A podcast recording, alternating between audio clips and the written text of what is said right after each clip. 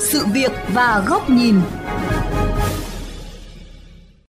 Thưa quý vị và các bạn, nhiều vụ tai nạn liên tiếp xảy ra với trẻ em trong thời gian gần đây đã cho thấy việc giả soát đảm bảo môi trường an toàn cho trẻ em còn rất nhiều kẽ hở.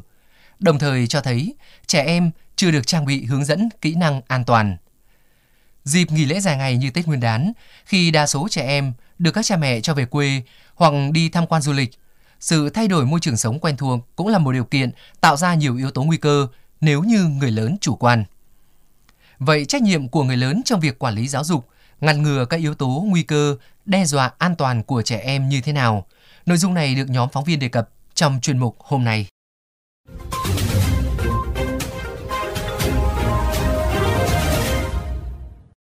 Mỗi lần cùng con cháu về quê dịp lễ Tết là một lần bà Trịnh Thị Phương ở Hoàng Mai, Hà Nội phấp phỏng nỗi lo tai nạn khi nhà ở quê có giếng nước sau vườn. Mỗi lần trẻ con chơi là người lớn là rất lo sợ là đùa nhau chẳng may là xa chân xuống đấy. Phải để ý bảo chúng nó là không được chơi gần. Và những như là cửa sổ cũng thế mở cửa sổ nhưng mà không làm chấn xong tôi là muốn làm nhưng mà chồng con không muốn làm để cho nó đẹp nó thoáng Thực tế, nhiều phụ huynh còn chủ quan, chưa lường hết các nguy cơ tai nạn với con trẻ, hoặc do điều kiện mưu sinh khó khăn, không có thời gian để mắt trẻ thường xuyên.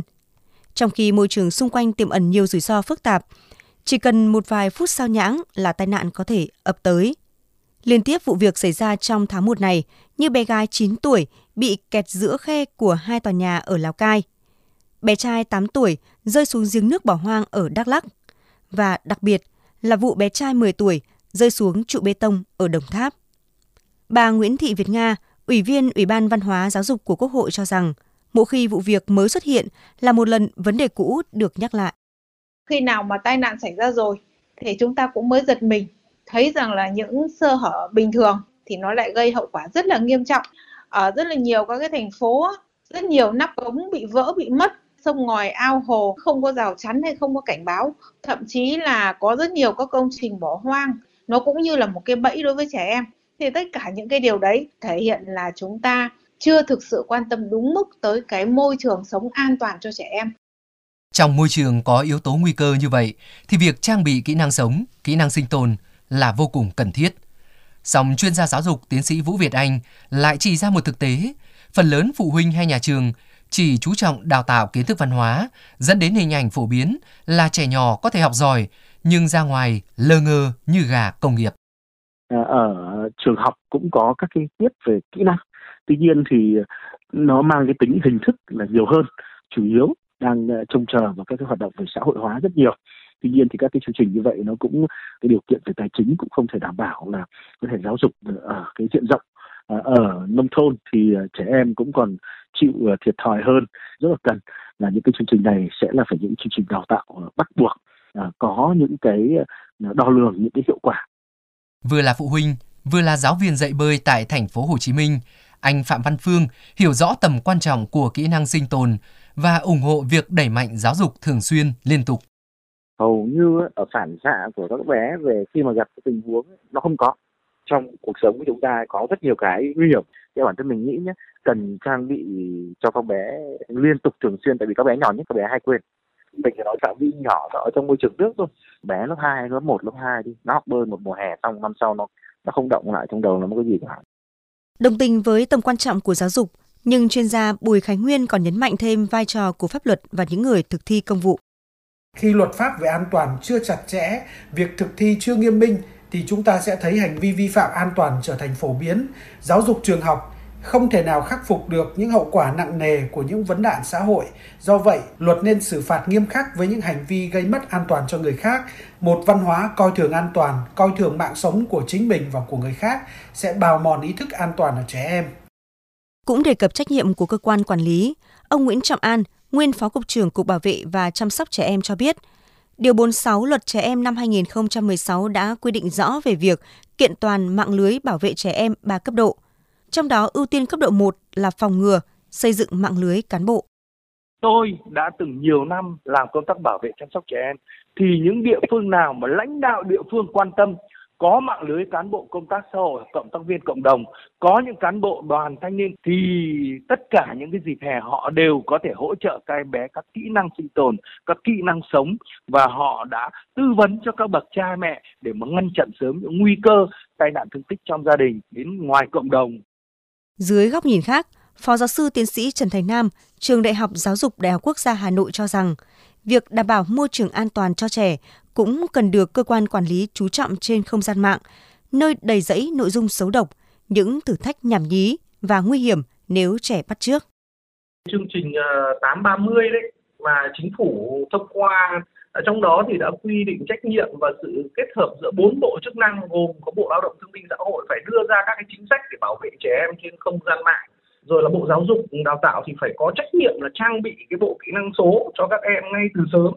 bộ công an thì phải phát hiện, xử lý tất cả những cái hành vi nguy cơ, những cái trào lưu mà mang tính tính chất là phản cảm và xấu độc. Còn là bộ thông tin truyền thông thì phải phát triển các sản phẩm công nghệ rồi điều phối tất cả các cái hoạt động này. Và tôi thấy rằng bây giờ chúng mình cứ hậu kiểm như thế này thì không thể nào mà bảo vệ được cộng đồng của chúng ta. Tức là gì? Tất cả những cái nội dung nó cứ toàn khi mà dư luận lên tiếng rồi thì bắt đầu xóa tài khoản rồi hạ gỡ xuống. Thì có đã có bao nhiêu ngàn người xem rồi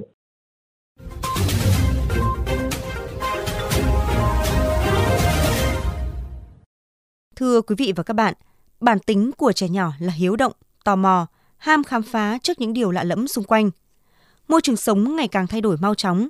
các nguy cơ rủi ro tai nạn với trẻ em lại càng đa dạng phức tạp.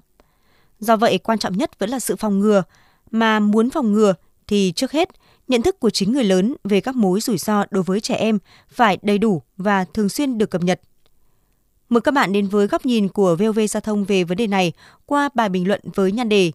Tạo môi trường sống an toàn cho trẻ em, đừng để mất bò mới lo làm chuồng. Một chiếc hố gà mất nắp trên đường, không đơn giản chỉ gây mất mỹ quan đô thị, mà nếu không may trẻ em rơi xuống thì hậu quả sẽ khó lường. Còn mương thoát nước hay đường ống giếng khoan không được rào chắn cẩn thận đã từng khiến em nhỏ bất ngờ lọt xuống. Các công trình xây dựng bỏ hoang không được bảo vệ, san lấp kịp thời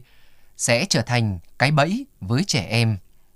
Thậm chí tai nạn xảy ra với các em ở những nơi tưởng chừng rất an toàn như tại gia đình hay trường học khi lan can hành lang quá thấp, cổng trường hư hỏng xuống cấp hay từ cửa sổ chung cư thiếu rào chắn. Những vụ tai nạn đáng tiếc đã xảy ra cho thấy mối nguy hiểm với trẻ em trong môi trường sống hàng ngày luôn rình rập, có thể xảy ra bất kỳ lúc nào.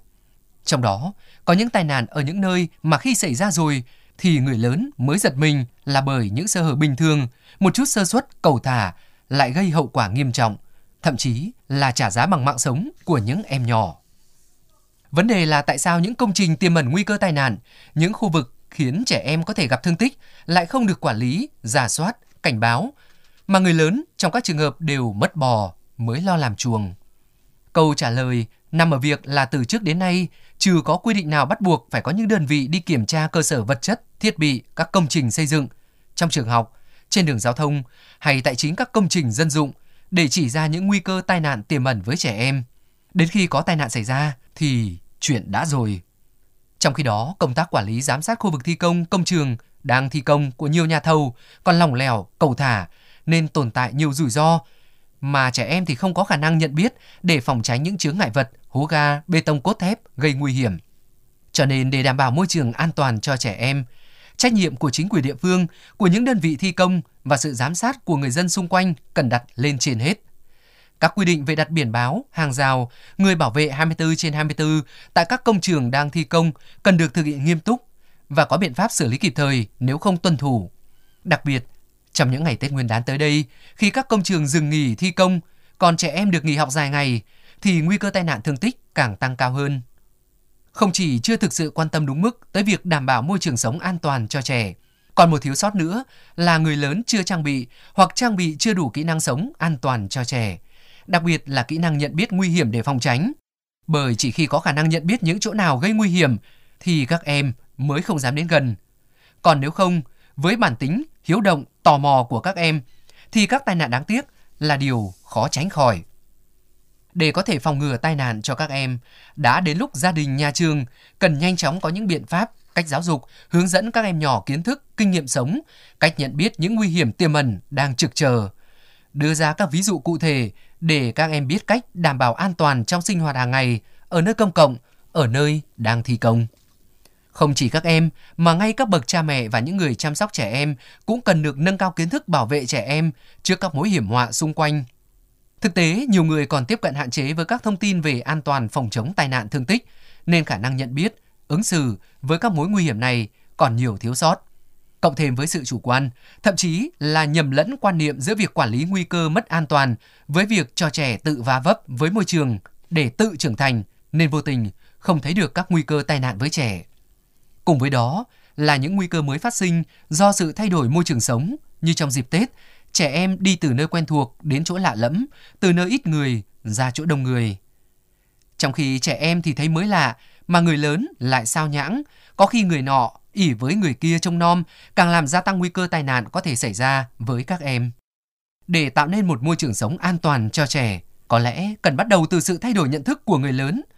để mỗi người có tinh thần cảnh giác cao hơn và chủ động có các biện pháp bảo vệ các em hiệu quả hơn. Chuyên mục sự việc và góc nhìn ngày hôm nay xin được khép lại tại đây. Cảm ơn quý vị và các bạn đã dành thời gian theo dõi.